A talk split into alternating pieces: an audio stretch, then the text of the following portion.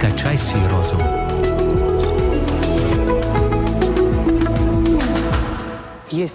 Мощных рычага для создания перемен в жизни.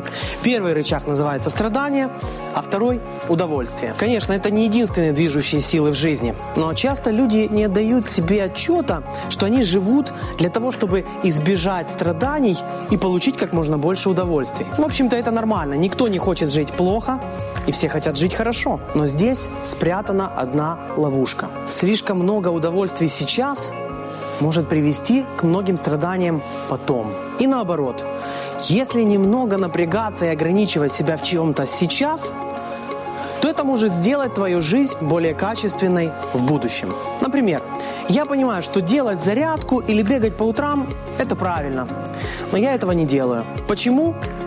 Потому что вставать утром, когда еще темно, одеваться, идти на холод – это определенное усилие. Маленькое, но все-таки страдание. Что нужно сделать, чтобы этого страдания не было? Ничего не нужно делать. Просто продолжать дальше нежиться в кровати. И многие выбирают более легкий путь. Но зрелый человек понимает, что небольшая доля напряжения, страдания, самодисциплины дадут в будущем долгосрочный позитивный результат. И это касается многих сфер жизни. Например, Иисус Христос так писал о духовной сфере. «Входите тесными вратами, потому что широки врата и пространен путь, ведущий в погибель, и многие идут ими, потому что тесны врата и узок путь, ведущие в жизнь, и немногие находят их. С Божьей помощью ты сможешь изменить свою жизнь. Удачи!